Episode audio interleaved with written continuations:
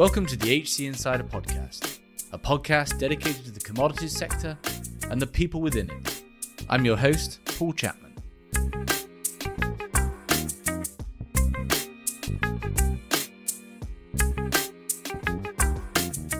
Today we return to the subject of commodity trading risk management systems, CTRMs. Foundational for any trading business, these projects can be extraordinarily expensive to implement. We last covered this topic back in 2020.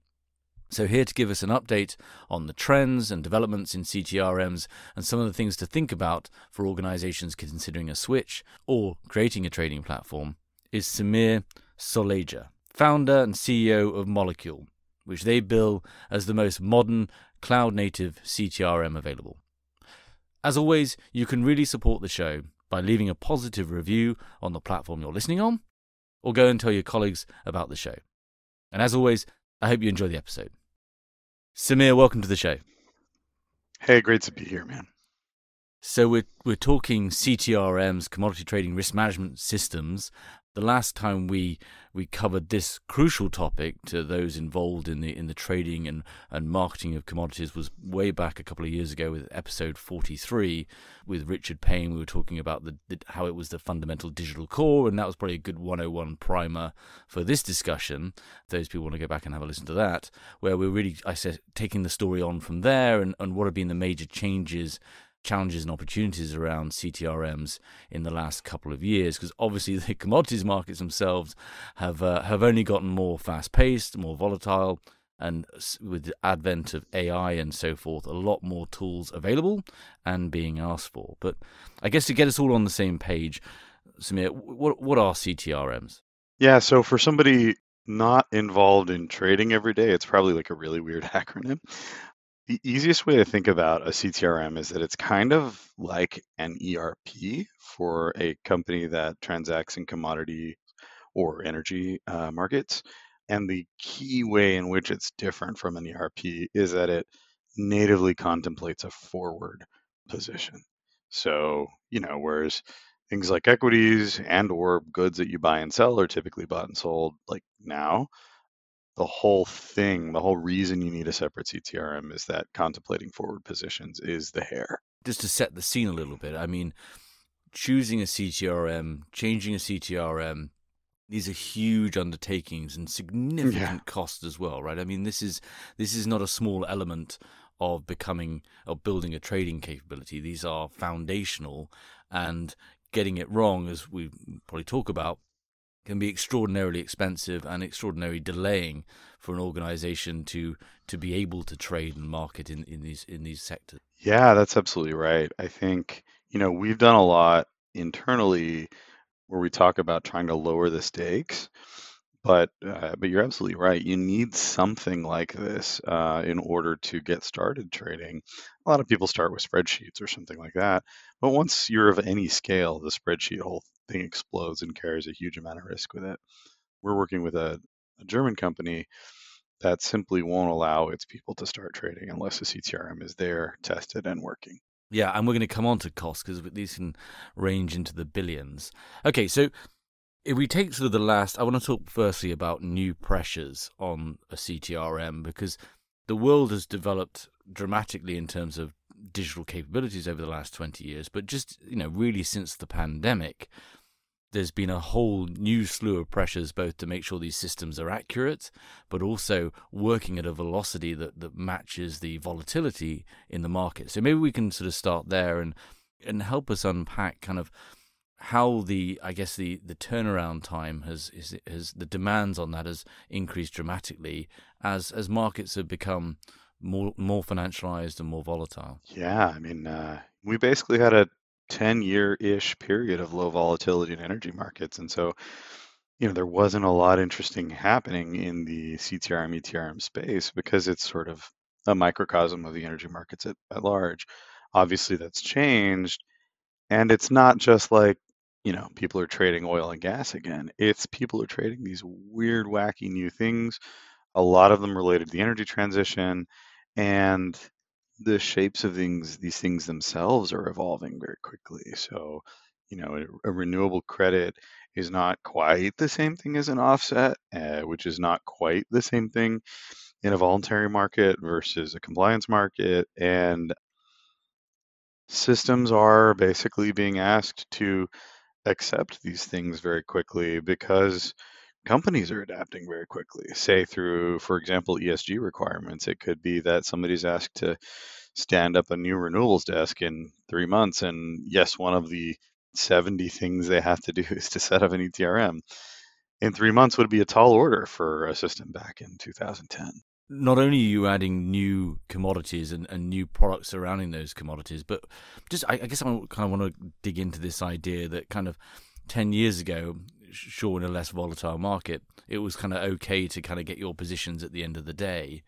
But now that's just not not acceptable to most organizations where you've got increased volatility that you know margin calls can come at you much more quickly like positions can change so much more dramatically but more frequently as well can you where are we today in terms of the expectation from clients around what these systems produce and in what time frame yeah I, I think they're really in two flavors i would say a lot of customers and clients that we talk to are still really only expecting one p&l per day or they're expecting to have multiple closes that sort of follow the sun around the world, but not really a high bar when it comes to that. However, their financing may expect something different. For example, we heard about an exchange starting to go to multiple intraday margin calls.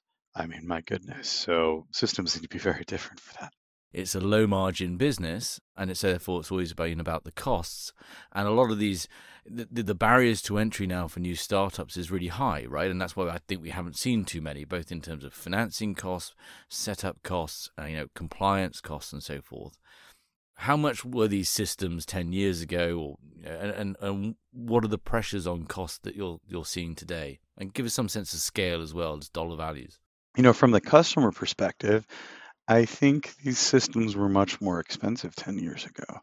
Mm, and they weren't necessarily mm, nominally more expensive. Uh, they were probably sold for about the same price as they are now. The difference is there was this floating implementation cost that typically ended up being something like 75% of the total cost of ownership that nobody could just could see at the beginning. And I think that was a challenge. There were some companies that were really trying hard to automate logistics and scheduling and paid through the nose to attempt to do that. And what we've heard through the industry is that potentially not in a single case did that succeed, that really these systems are are being used for record keeping, even in the cases where oodles and oodles of money were put to work to try to automate that. So yeah. I think from a customer side, you know, costs are roughly the same, although SaaS vendors are trying to bring the cost down. Just give us some sense of scale, right? Like if you know, if, if this is a really large trading organization with multiple commodities, multiple regions, lots of volume. I mean, uh, I'm not running in thinking these things run into the billions, and there's a number of relatively public stubbing of feet on on trying to get these things implemented you know running into the years and and as you say yeah just uh, you know give us some sense of scale. Is that a right figure? I mean what's how do these costs range? Yeah so you know the world record one that everybody sort of talks about is the one that ran into the billions. And the thing is that thing was like an order of magnitude more than just about everybody else. And it was really just emblematic of this whole industry having gone wrong, I think. However, you know, so so if it's an order of magnitude off, so then we're we're talking say 200 million instead of 2 billion. I don't think those projects are getting sold anymore either. I don't think very many 20 million dollar projects are getting sold either. Uh, from what I hear in the markets, a $2 million project is a pretty normal large one maybe tapping out at 10 or 20 for the very largest organization.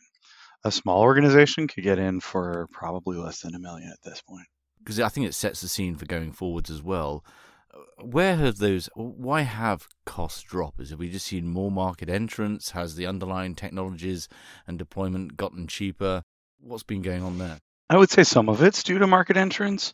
I mean, obviously, as the software becomes more commoditized, and obviously as you've reaped the benefits of cloud computing, those numbers should go down. And I mean, what we've certainly seen is legacy vendors attempting to compete with new vendors on price, presumably to drive them out of business. And I mean, it's a classic tale. It's not nice, but it's a classic tale, and it is what it is. It's part of what we would expect in in a uh, market whose competitive nature is shaped the way it is. I think the other thing that I think has really driven this difference in cost is the idea that as an industry, we got it all wrong by attempting to build a system that essentially digested an entire giant trading organization and modeled everything it had to do. That's absolutely a recipe for for having gone wrong. I don't know if you've ever seen the movie Pentagon Wars with uh, Kelsey Grammer. No. It's a it's a story of a, de- of a defense procurement project having gone wrong, where basically the U.S. Department of Defense orders a like an armored personnel carrier, and by the time it's delivered 35 years later, it's a it's a vehicle that can carry five people, that is very fast but doesn't have a very big gas tank, that has huge uh, rounds on it but cannot sustain fire from a tank who it would be firing on.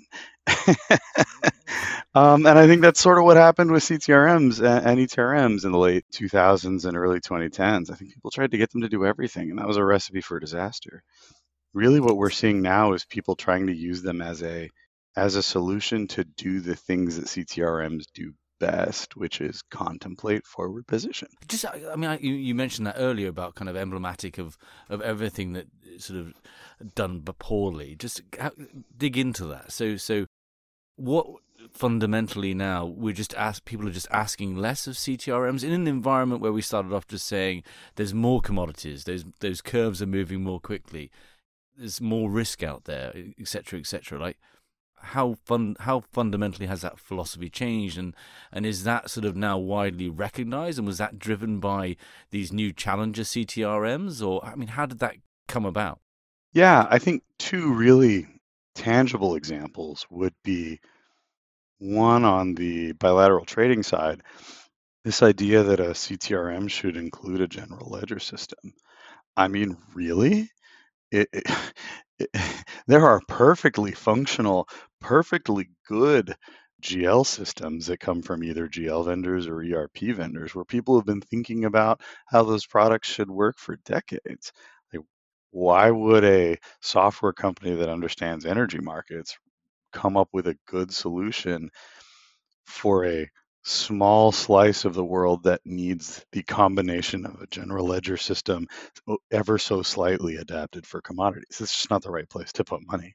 And so I think people have, have learned that over and over. Like you shouldn't expect the CTRM to be an accounting system or, a, or to have a general ledger. Uh, another really good example is on the front end of that for companies who need to maintain a list of their customers how much they've sold, when they expect to sell, how the billing is going, etc. I mean, that looks a lot like a CRM system, and there are very many perfectly good CRM systems out there that have contemplated more problems than one could think of, than a CTRM vendor could think of. So I think for ex- those are two really tangible examples of where people are looking elsewhere other than a CTRM to solve a problem. Interesting. And then you did mention, obviously, there have been these various consortiums out there that have essentially tried to codify standards for operations and logistics and so on so that it's more easy for companies to digest one another's trades etc etc mm-hmm. but those seem to all stub their toes on essentially this desire for these commodity trading houses not to share any kind of information with each other because that's really their market edge right? Is that the fundamental challenge there? I don't know. I think it might have been stated as a fundamental challenge uh, in the late 2000s and early 2010s. And there's something to that, right? Where these commodity houses were essentially prodding these vendors along to build features that made sense for them. But I don't think that's the case anymore. I think most commodity houses understand that the way they generate an invoice line item from a bilateral trade that eventually goes to a paper invoice is not where they're seeking alpha. That's where they're seeking cost reduction and uh, efficiency, right? So I think the idea of, you know, as you as you say, stubbing your toe on cross-industry collaboration probably serves vendors more than it does anybody else. You know, if I lock your data inside my CTRM and make you pay me an arm and a leg to get data out, well, then at least you'll still pay me. It's not a great answer, and it's not certainly not something that um, that we do.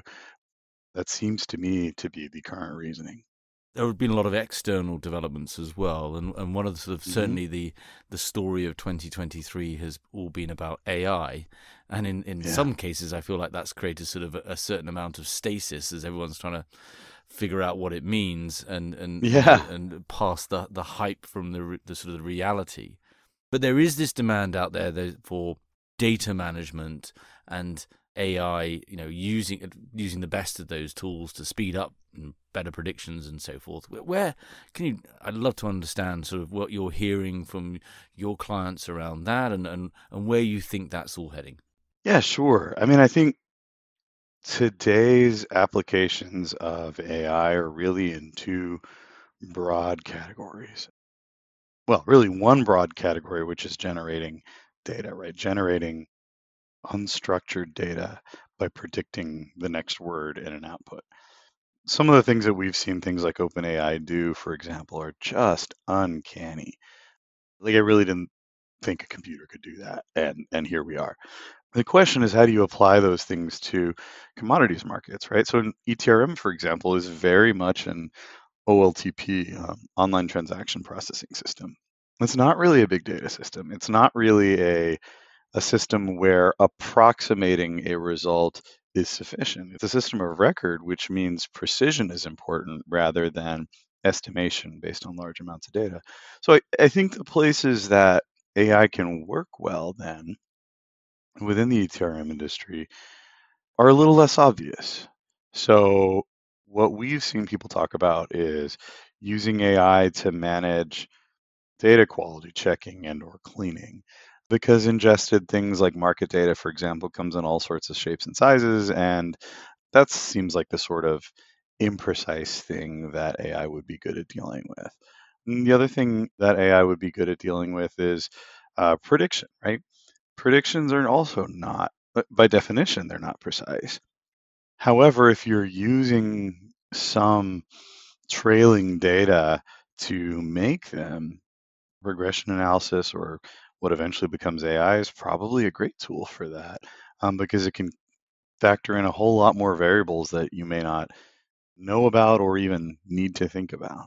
So is it is the better able to ingest the information, you know, and, and so forth that rather, as you say, you don't want your CTRM guessing stuff, right? it's a mm-hmm. it's a record.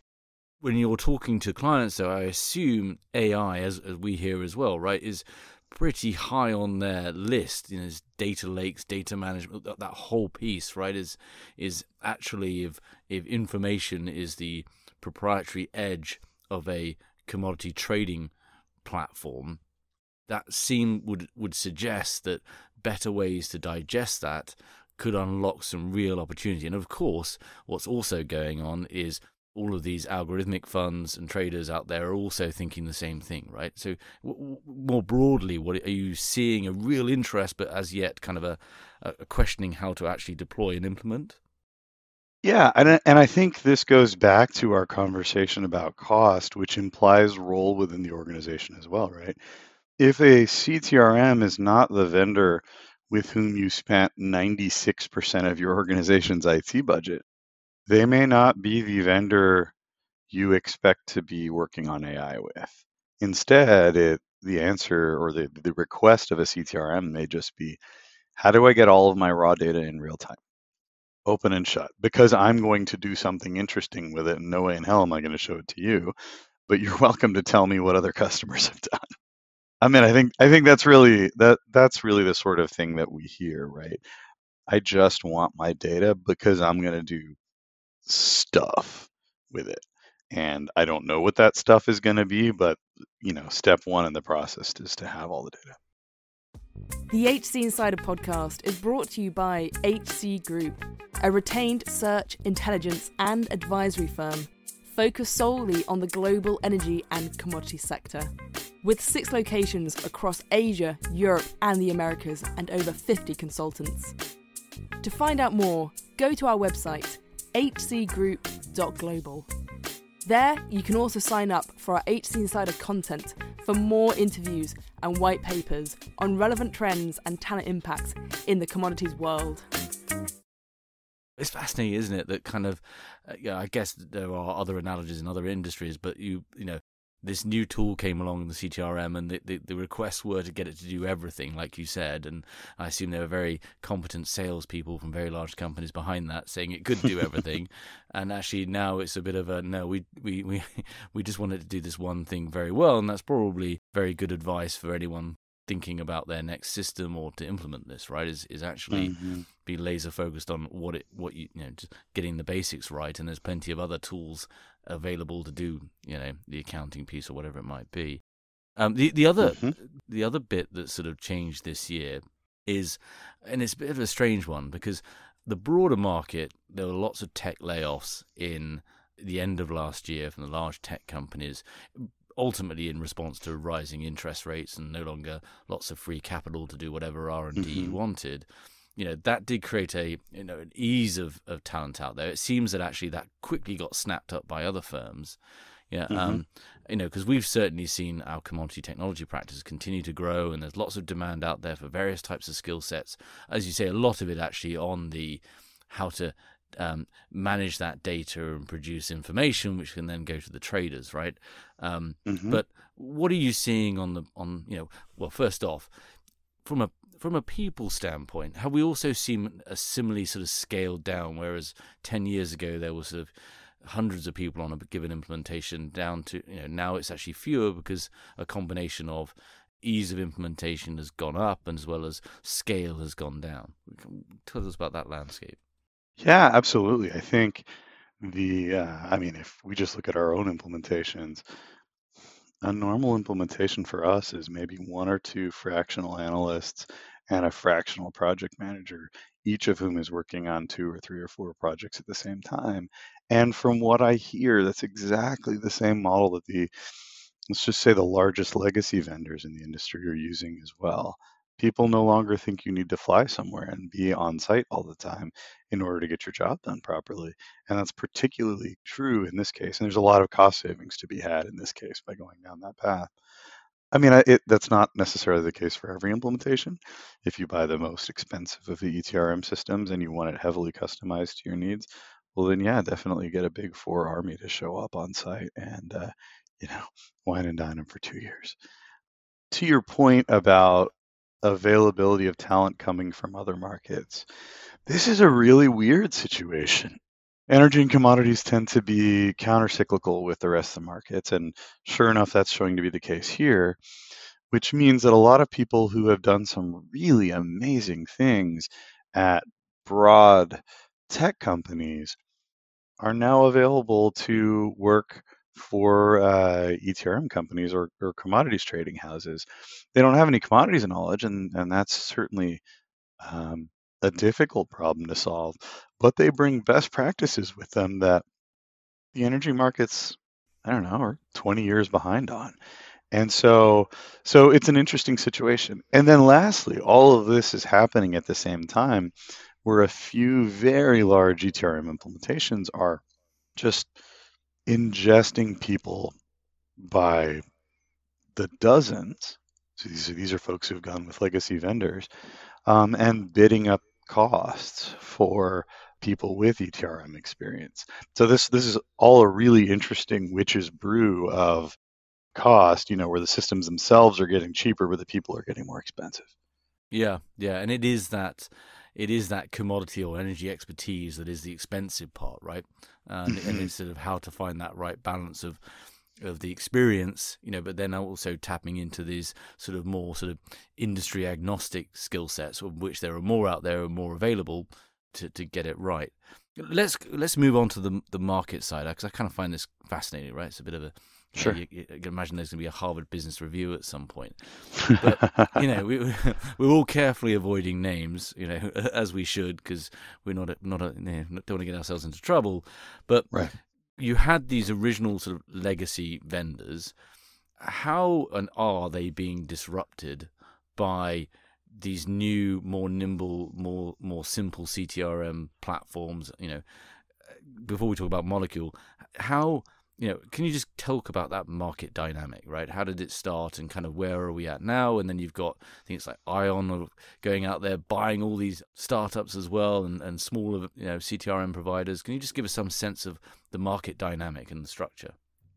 So I think two things are happening. I think one, the vendors that were started in the 1980s and 1990s and that haven't really upgraded a whole lot since then, upgraded their products a whole lot since then. I think people are finally realizing that there are better solutions out there. If you're a private equity company that bought one of those solutions and stopped investing in it for 20 years, well, you've milked the last few dimes out of it at this point. It's it's done. I think there aren't quite as many nimble young vendors as it would seem or as you would think because the the lift, even to get the basic part of this right, monitoring or, or, or uh, calculating forward positions in P&L, those mechanics take a very long time. Um, I think it took us three years before we could sort of do that with a straight face. And so that's a pretty hard lift. I think what that means is those people are coming. They're just not there yet. There's a generation of companies, a little bit like Molecule, who started 10 ish years ago, who are sort of coming into their own, but it's but it's not a ton. And then lastly, I would say the companies that are legacy companies that aren't quite as old as the oldest ones, but not as new as the newer ones. I think they've just been com- competing on price. It's an effective way to do business if you're a, a large legacy incumbent. It's not a sustainable way, but uh, it certainly creates good opportunities for customers. Yeah. What about consolidation? Because there has been, you know, there is consolidation going on quite notably. Kind of what's going on there? Is can you talk to that a bit? Yeah, I mean, I think there was one vendor who basically decided their play was to attempt to corner the market, and so they bought something like I want to say sixty percent of the market share of new deals simply by acquiring companies again, an effective way to do business. It's not something that customers will like you for. Um, and we've definitely had people, as part of negotiating a new agreement with us, say like, "Hey, you're you're not going to get bought by X company, are you? Because we don't want to end up in that boat. That's why we're talking to you." I think that there's really only one vendor that's done that. I think there are a lot of other companies that are transacting. You, like for example, you can see what happened with Brady from going to a public company to a private company, from splitting off the power business from the metals business, the metals business going to a private equity group. And like, I think there's a lot of transacting going on, but I, I would say the consolidation is really in the hands of one particular vendor. Yeah.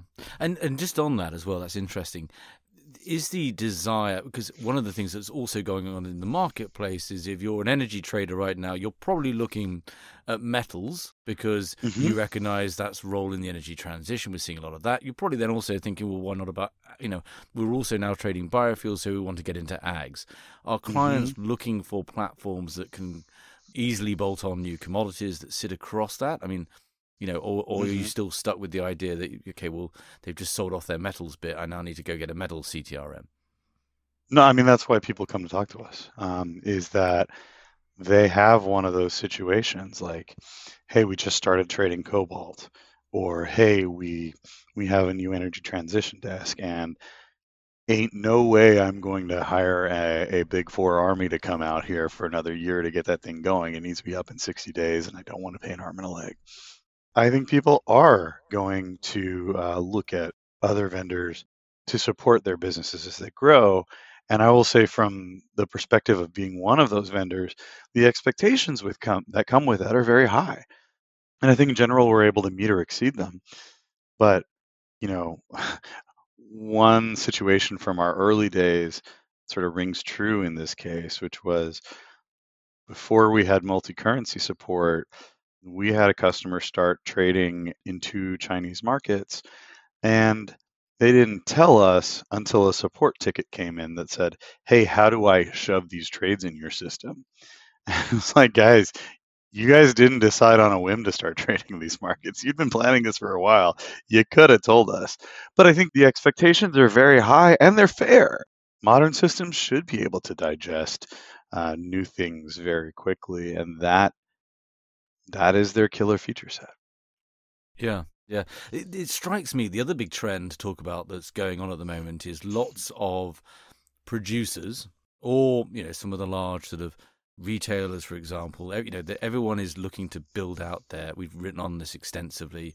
The last couple of years, management consultants have gone around these organizations and convinced them that they need to build out trading and marketing um, capabilities, and quite rightly, in the sense of a higher volatile market, You've got the energy transition. It gets you the chance to get closer to your customers and navigate some of those uncertain pathways, you know, as well as to extract more value from uh, arguably, very arguably, sort of a diminishing returns in hydrocarbons, etc.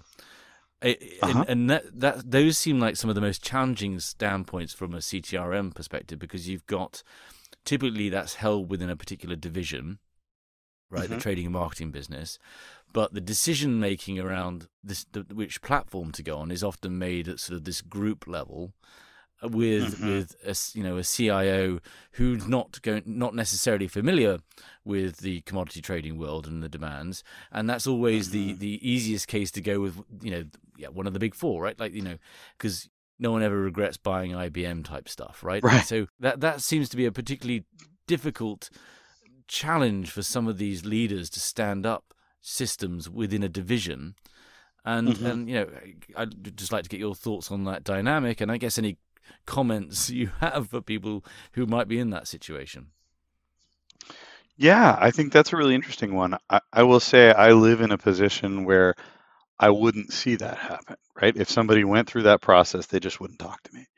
Instead, the the version of that situation that I see is company, customer, attempted to go down that road, ran into a brick wall with legacy vendor salespeople and or product not delivering. After several months, pulled the plug and said, "Please, can you just solve this problem for me? Here's here's some paper. Let's let's let's let's go." So I, I see the second version of that, but I'm sure the first must go on. And I guess the advice I would uh, um, or the perspective I would try to offer is there was a reason nobody got fired for trying IBM because they were good at what they did. I would say that's not the case in this industry. Just before we move on to Molecule, where do you see the? I mean, it's it's just fascinating, sort of the changes that are going on in this sector, and some of it's just those normal business forces, and others are unique to the commodities world, as we've described. You know, if you had to make a couple of predictions about where you see CTRMs in the next five years, you know, what what comes to mind? Yeah, I think one of two things is going to happen. You're going to see an explosion of new vendors. A couple of them will rise to the top and start acquiring all the little pieces, or the explosion won't occur, and the next generation of energy commodity trading will be selecting from the set of mm, let's just say new and or mature vendors that exist. I think the first situation is better for customers. The second situation is better for vendors. I think time will tell in terms of which one happens. In either case, I think the vendors that win will be the ones who, you know, as Steve Jobs used to say, I think, skate to where the puck is going, who, who anticipate where demand is going to be and are there city, sitting there ready and waiting for it uh, to turn the key as soon as the demand comes in. Yeah, yeah, it's going to be uh, it's going to be interesting, isn't it? Because I think one of the fascinating things about the next ten years, and, and we talk about this quite often, I guess, on the podcast and internally as well, is how uncertain some of these pathways are right you mm-hmm. you you know we don't we don't particularly know which version of the lithium ion battery if at all right might end up being right. Canadian flows is going to dominate the um, the electrification of, of transportation, etc., etc. Mm-hmm. You can make some pretty good bets there, but you know you need to have that capacity to be able to pick up these new commodities. But we also don't necessarily know which markets are going to become sort of which regions are going to become the benchmarks, etc. And and, mm-hmm. and and and that's sort of what's makes. I think that's why you need a trading and marketing capability. That's why, therefore, you need a CTRM. But it needs to be as nimble and as responsive as the market's going to be, which is presumably going to be more volatile. Uh, you know, more spikes more often, right? Yeah, yeah, absolutely. This came up in a conversation we had recently where I mean, we don't know where the markets are going, and therefore nimbleness is going to be absolutely critical. And nimbleness is hard because, you know, going back to one of our original questions in this conversation, like, what is it that's hard about what an ETRM does? What's hard about it is contemplating the entire physical world and all the elements in it. Like that's not easy to do. It's not easy to create a data model that understands that you know crude oil has grades but you know lithium batteries have qualities on different dimensions. That is that's that's phenomenally difficult to do and i think that's what's so interesting about the industry yeah, yeah, and the other thing, of course, because you already mentioned it, already starting to see exchanges demand more frequent margining assessments and so mm-hmm. forth. We can expect that to increase as well, both as that volatility goes up, presumably, mm-hmm. but also as the costs of financing are going through the roof. Right, the world is a very different place, as you know. Again, as we've talked about, you know, on when it's a seven percent interest rate than a zero percent yeah. interest rate, right? I mean, money is no longer free, and is uh, yep. is you know, and, and that's going to require all sides to want to have more control and visibility over it. Yeah, yeah, you're absolutely right. I mean, having a real interest rate environment is uh, changes everything. Yeah, and might might might uh, give some clues as to whether there's going to be an explosion of of new vendors or not, right? Again, it's mm-hmm, uh, it's a true. different different investing environment out there. Um, okay, well, absolutely it'd be lovely to get a few words, you know, from you on on molecule and I guess where where you guys position yourself. Uh, yeah, absolutely. So we position ourselves as the world's most modern cloud native ETRM uh, CTRM system. So there's a lot of words packed in there, but r- what it really comes down to is we're not BS cloud, we're for realsies cloud, meaning there was never a version of Molecule that wasn't multi-tenant cloud. And then the software is modern because we're updating it all the time and we use modern development practices. So, you know, you when you interface with Molecule, you get APIs, you get um, uh, that are normal, RESTful, JSON and CSV speaking. You get integrations with uh, up to 100 different other systems, and things work like you expect them to work in 2023 screens uh, will often uh, reshape themselves to be mobile friendly. You don't have to hit a button to make P&L run every night, etc. So basically, Molecule is the modern version of a cloud ETRM CTRM that works like you like something you'd expect in 2023, and we're evolving all the time. Uh, we support something like 50 commodities, 25,000 instruments, and compute billions in notional value every day. Uh, and we're constantly updating the platform every couple weeks to add new capabilities and you know solve new corner cases where we find them. Thanks for that, and also obviously based in Houston, my hometown. So uh, uh, that's right. you know, a big big commodities hub. Well, okay. Well, look, it's been really fascinating, and I know you actually you're also quite active on social media, and you guys put a lot of thought pieces out around the sector. I just think I think it's an interesting and timely episode to do, given there are lots of organisations either contemplating a switch or actually trying to figure out which platforms to use as they bolt on new commodities, or indeed start launching trading platforms. So, yeah, Sameer, it's been mm-hmm. great to have you on. Absolutely, Paul. This has been a great conversation uh, and great talking to you. Thank you for listening. If you enjoyed this episode and want to support the show, please give us a positive review on Apple Podcasts or Spotify. To find out more about HC Insider and HC Group, a search and advisory firm dedicated to the commodity markets, visit our website at www.hcgroup.global. There you can find out more about our services and our offices around the world. There you can also find more content from interviews to insight pieces to more podcasts focused on the commodity value chains. Thanks again for listening.